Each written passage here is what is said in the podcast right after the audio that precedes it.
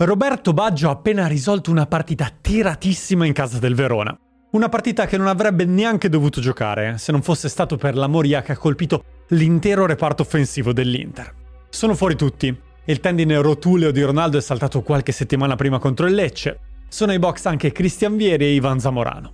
Nonostante tutto, Marcello Lippi aveva deciso di tenere inizialmente Baggio in panchina in casa dell'Ellas affidandosi a Recoba e al fresco 21enne Adrian Mutu, appena arrivato dalla Dinamo Bucarest. Ma con i suoi sotto di un gol all'intervallo, anche uno come Lippi, aveva dovuto mettere da parte l'orgoglio. Era così arrivato l'1-1 di Recoba e a un quarto d'ora dalla fine il gol decisivo di Baggio. Recoba fa tutto da solo, mette dentro Roberto Baggio e vincente. I compagni lo avevano portato in trionfo e poi gli era toccato il giro delle interviste. A quel punto Roby si era presentato ai microfoni di tv, radio e giornali abbastanza sereno. Indossa un cappellino e non perché senta freddo. Qualcuno ha messo in giro delle voci che non stavo bene fisicamente e ecco, ho voluto rispondere a questo. Matame si note siervo. C'è scritto sopra, uccidimi se non ti servo. È uno dei punti polemici più alti di una guerra interna che dura da mesi e che parte da lontano, da molto lontano stato un professionista serio, l'ho dimostrato anche quest'anno, nonostante tutti ho, i problemi che ho avuto e, e soprattutto per i problemi che ho avuto con l'allenatore.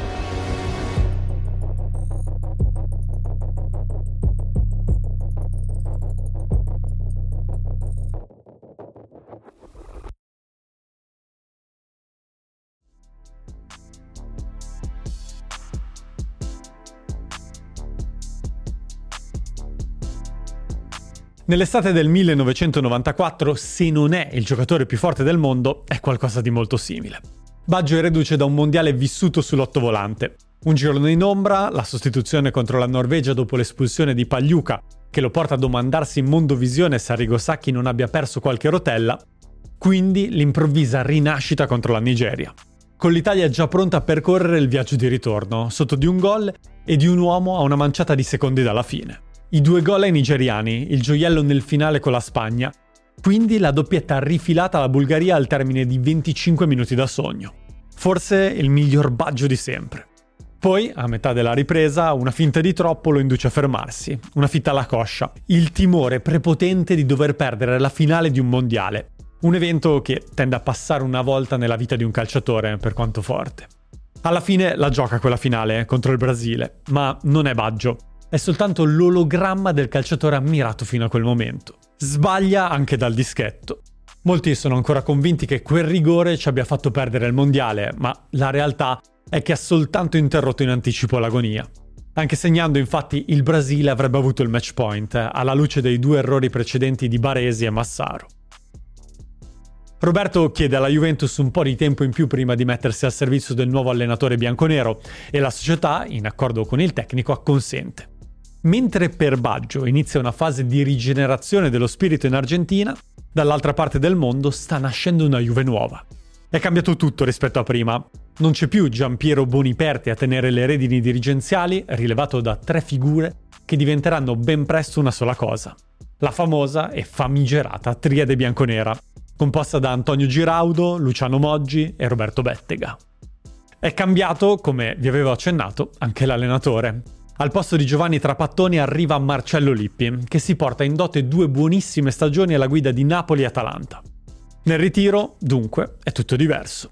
Gli allenamenti sono scanditi dalla musica rock messa in sottofondo da Giampiero Ventrone, preparatore atletico fortemente voluto da Lippi, ribattezzato il Marine per il suo passato militare.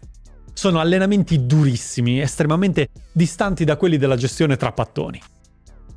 Baggio arriva in Italia soltanto a fine agosto, ma è comunque titolare all'esordio. A Brescia, perché all'inizio i rapporti con Lippi sono più che buoni. Roby ha qualche problema fisico, una pubalgia che non accenna a sparire e per qualche settimana viene dosato.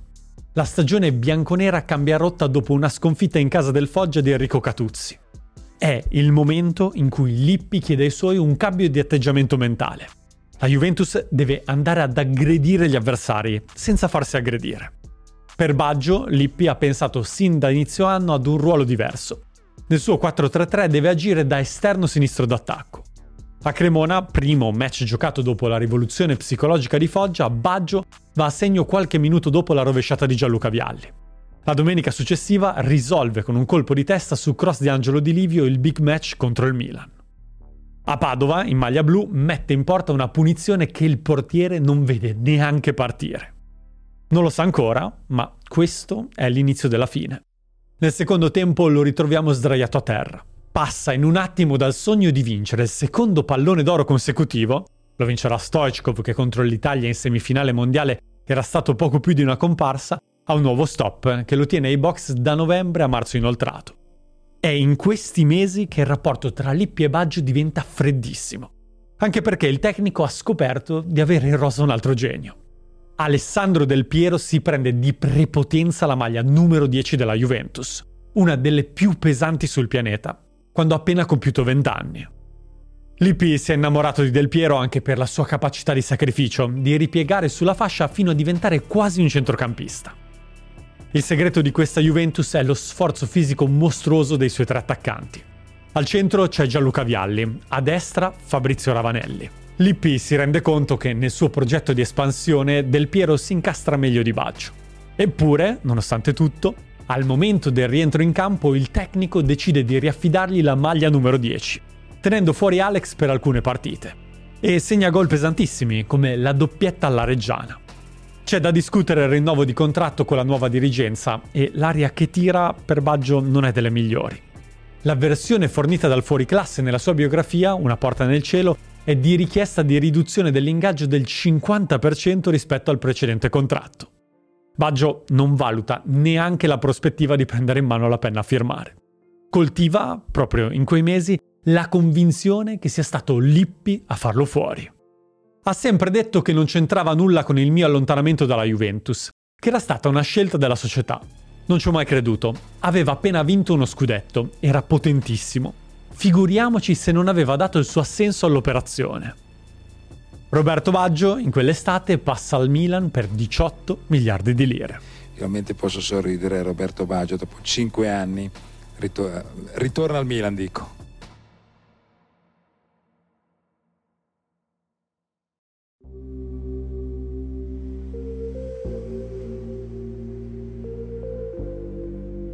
Roberto Baggio ritrova Lippi dopo un altro mondiale, e già questa è una notizia. Era uscito dal giro della nazionale durante la coda della gestione di Sacchi e c'era tornato quando Arrigo si era ripresentato al Milan al posto di Tabarez. Cesare Maldini lo aveva convocato mentre faticava a trovare spazio in rossonero e non avrebbe potuto fare altro che portarlo al mondiale in Francia nel 1998 dopo la stagione suntuosa giocata da Baggio con la maglia del Bologna. Massimo Moratti ha appena coronato il sogno di far vestire di nero-azzurro il divin Codino, cercato a lungo dall'Inter prima del matrimonio del 1998. Il tecnico Gigi Simoni, che ha appena vinto la Coppa UEFA allenando la versione deluxe di Ronaldo. La prospettiva di una coppia composta da un Baggio rigenerato e dal fenomeno fa venire l'acquolina in bocca ai tifosi. E ci sono anche Zamorano e Giorca F. Roby torna però a sperimentare l'amarezza dei fastidi muscolari, che gli fanno perdere buona parte dell'inizio di stagione. E a dicembre viene esonerato Simoni, al quale Baggio consegna comunque una delle sue prestazioni più significative. Lo spezzone contro il Real Madrid in Champions League, in cui segna una doppietta. Trionfo di Baggio! Trionfo di Baggio 3 a 1! È un anno maledetto, in cui l'Inter cambia quattro allenatori e arriva ottava. Moratti progetta il piano di rilancio già nel corso di quella stagione. Marcello Lippi ha lasciato la Juventus in maniera burrascosa e ha voglia di rilanciarsi. E dopo l'accordo con l'Inter chiede di incontrare Baggio. La promessa del tecnico è di rendere Roberto uno dei giocatori indispensabili per la stagione a venire. Ma dal mercato arriva una rivoluzione che inquadra immediatamente il Codino come un uomo in più. Arriva infatti Christian Vieri, uno degli attaccanti più forti del mondo in quel momento, per giocare in coppia con Ronaldo. C'è ancora Zamorano, c'è ancora Alvaro Recoba, tornato da un prestito al Venezia, durante il quale ha fatto faville. Difficile, se non impossibile, trovare spazio. Baggio descrive la stagione 99-2000 come un incubo, una guerra continua di Lippi nei suoi confronti. È il racconto di una sola delle due campane, ma è difficile non prendere in considerazione aneddoti del genere. In ritiro faccio un lancio smarcante di 40 metri a Vieri. Bobo segna, si gira e mi fa un applauso. Anche Panucci mi fa i complimenti. Lippi è andato fuori di testa. Vieri, Panucci, ma che cazzo fate? Credete di essere a teatro? Alla vigilia della stagione, Lippi fa capire, anche per mezzo stampa, le sue intenzioni. Dice che Baggio avrà spazio in relazione alla tattica da adottare. Si fa anche fatica a dargli torto, la prospettiva di vedere giocare Vieri e Ronaldo in tandem è eccitante. Sta di fatto che per tutto il girone di andata Baggio non parte mai titolare. Mette piede in campo 5 volte in campionato, mai per più di 35 minuti. In alcune circostanze si vede preferito anche il giovanissimo Nello Russo, che nel dicembre del 1999 segna il suo primo e unico gol in Serie A contro l'Udinese, proprio all'esordio. A metà stagione, lo scudetto è un miraggio. L'Inter è sesta a 7 punti dalla capolista Juventus. Lo spogliatoio è una polveriera, Lippi ruggisce contro i suoi calciatori davanti ai giornalisti dopo un amichevole di metà settimana contro il Saronno, vinta di un soffio. L'obiettivo polemico sono le seconde linee, Baggio incluso. Questi collaudi vengono programmati per controllare la condizione di quelli che abitualmente non giocano, che così hanno l'opportunità di mettersi in mostra. Mi aspetto che tutti si impegnino per moltiplicarmi i problemi di scelta, ma qui succede il contrario. Nessuno si dà da fare oltre un certo limite è un vezzo insopportabile. Baggio riceve svariate offerte durante le prime settimane del mercato di gennaio. Si fa sotto soprattutto il Galatasaray, che mette sul piatto un contratto faraonico da 10 miliardi a stagione. Proprio prima della trasferta di Verona, Lippi si confronta con Baggio e gli fa capire che non c'è spazio per lui. Roberto, testardo come un mulo, rimane all'Inter. Il Bentegodi in questa storia ci tornerà utile anche fra un po'. Dopo l'exploit con l'Ellas, Baggio parte per la prima volta titolare in campionato.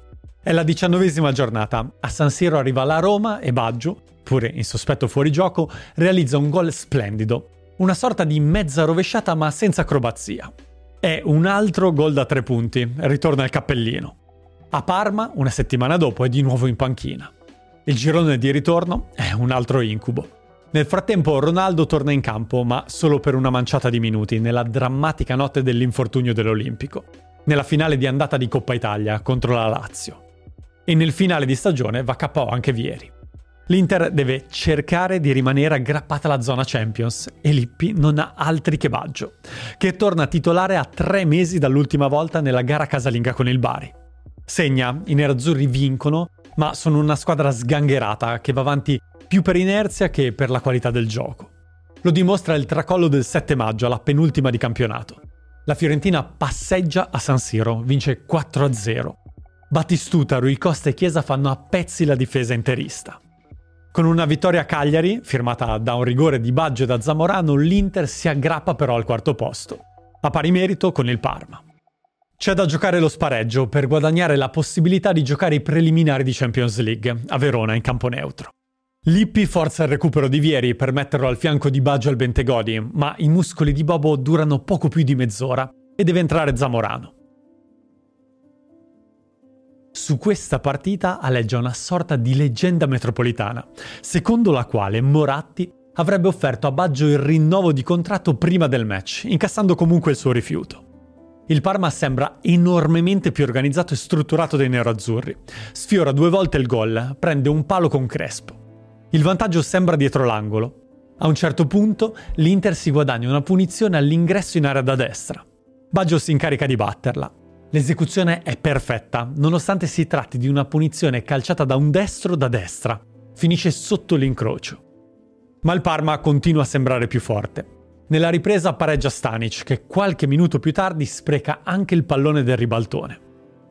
Quando mancano 7 minuti alla fine, Ivan Zamorano salta all'indietro per cercare di rendere giocabile un cross che altrimenti non potrebbe esserlo, dirigendolo verso Baggio che colpisce di collo sinistro con una leggerissima venatura di esterno. Non c'è nemmeno bisogno di vedere dove finirà. Inizia a correre verso il settore nero-azzurro dando la mano a Zamorano. Di colpo sembra nuovamente giovanissimo, rinvigorito dall'ennesimo capolavoro di una carriera senza tempo. Il cileno segnerà poi il definitivo 3-1. Con l'ultima partita del suo biennio nero-azzurro, Baggio salva la panchina al nemico che non ha mai perdonato, neanche a decenni di distanza. Lippi non mi ha detto niente, ci siamo solo salutati. Non so se questa partita gli abbia salvato la panchina. Non era questo il mio proposito. Quello che fa Lippi non mi riguarda. Io avevo chiesto una sola cosa, la chiarezza. Si vede che poi lui ha cambiato i suoi programmi. Lippi non perde l'occasione per pungerlo ancora una volta. Ha distribuito fiori a tutti, ha pugnalato solo me. In un certo periodo della stagione gli avevo fatto delle promesse. Le cose sono andate in un altro modo, ma lui ha fatto finta di non aver capito. Crede di essere stato una vittima soltanto mia, ma erano d'accordo anche Moratti e Oriali. A Baggio non importa, sa che la sua esperienza nerazzurra è finita. Si è goduto uno stadio in piedi per lui. Moratti vorrebbe trattenerlo all'Inter, ma la convivenza con l'IP è impossibile. Lascia sul tavolo la proposta di un uomo verso il quale ha sempre espresso enorme gratitudine e si prepara a vivere un'estate da svincolato. È sempre stato un professionista serio, l'ho dimostrato anche quest'anno. Stai a sentire, è il tuo passo da Dio, te lo devo chiedere. Non lo so, veramente, non ho idea. Vai a raccogliere gli applausi allora, grazie. Si allenerà da solo per diverse settimane nella sua Caldogno, fino a quando riceverà una telefonata da Carletto Mazzone, che legge sul giornale di un interessamento della regina e allora capisce di poter portare a Brescia un talento fuori scala, nonostante l'età. La parentesi interista di Lippi invece durerà altre otto partite ufficiali. Lascerà sbattendo la porta. Fossi il presidente, manderei via subito l'allenatore, prenderei i giocatori, li attaccherei tutti al muro e li darei calci nel culo a tutti, perché non esiste giocare in questa maniera non esiste nella maniera più assoluta. Soltanto questo avevo da dire.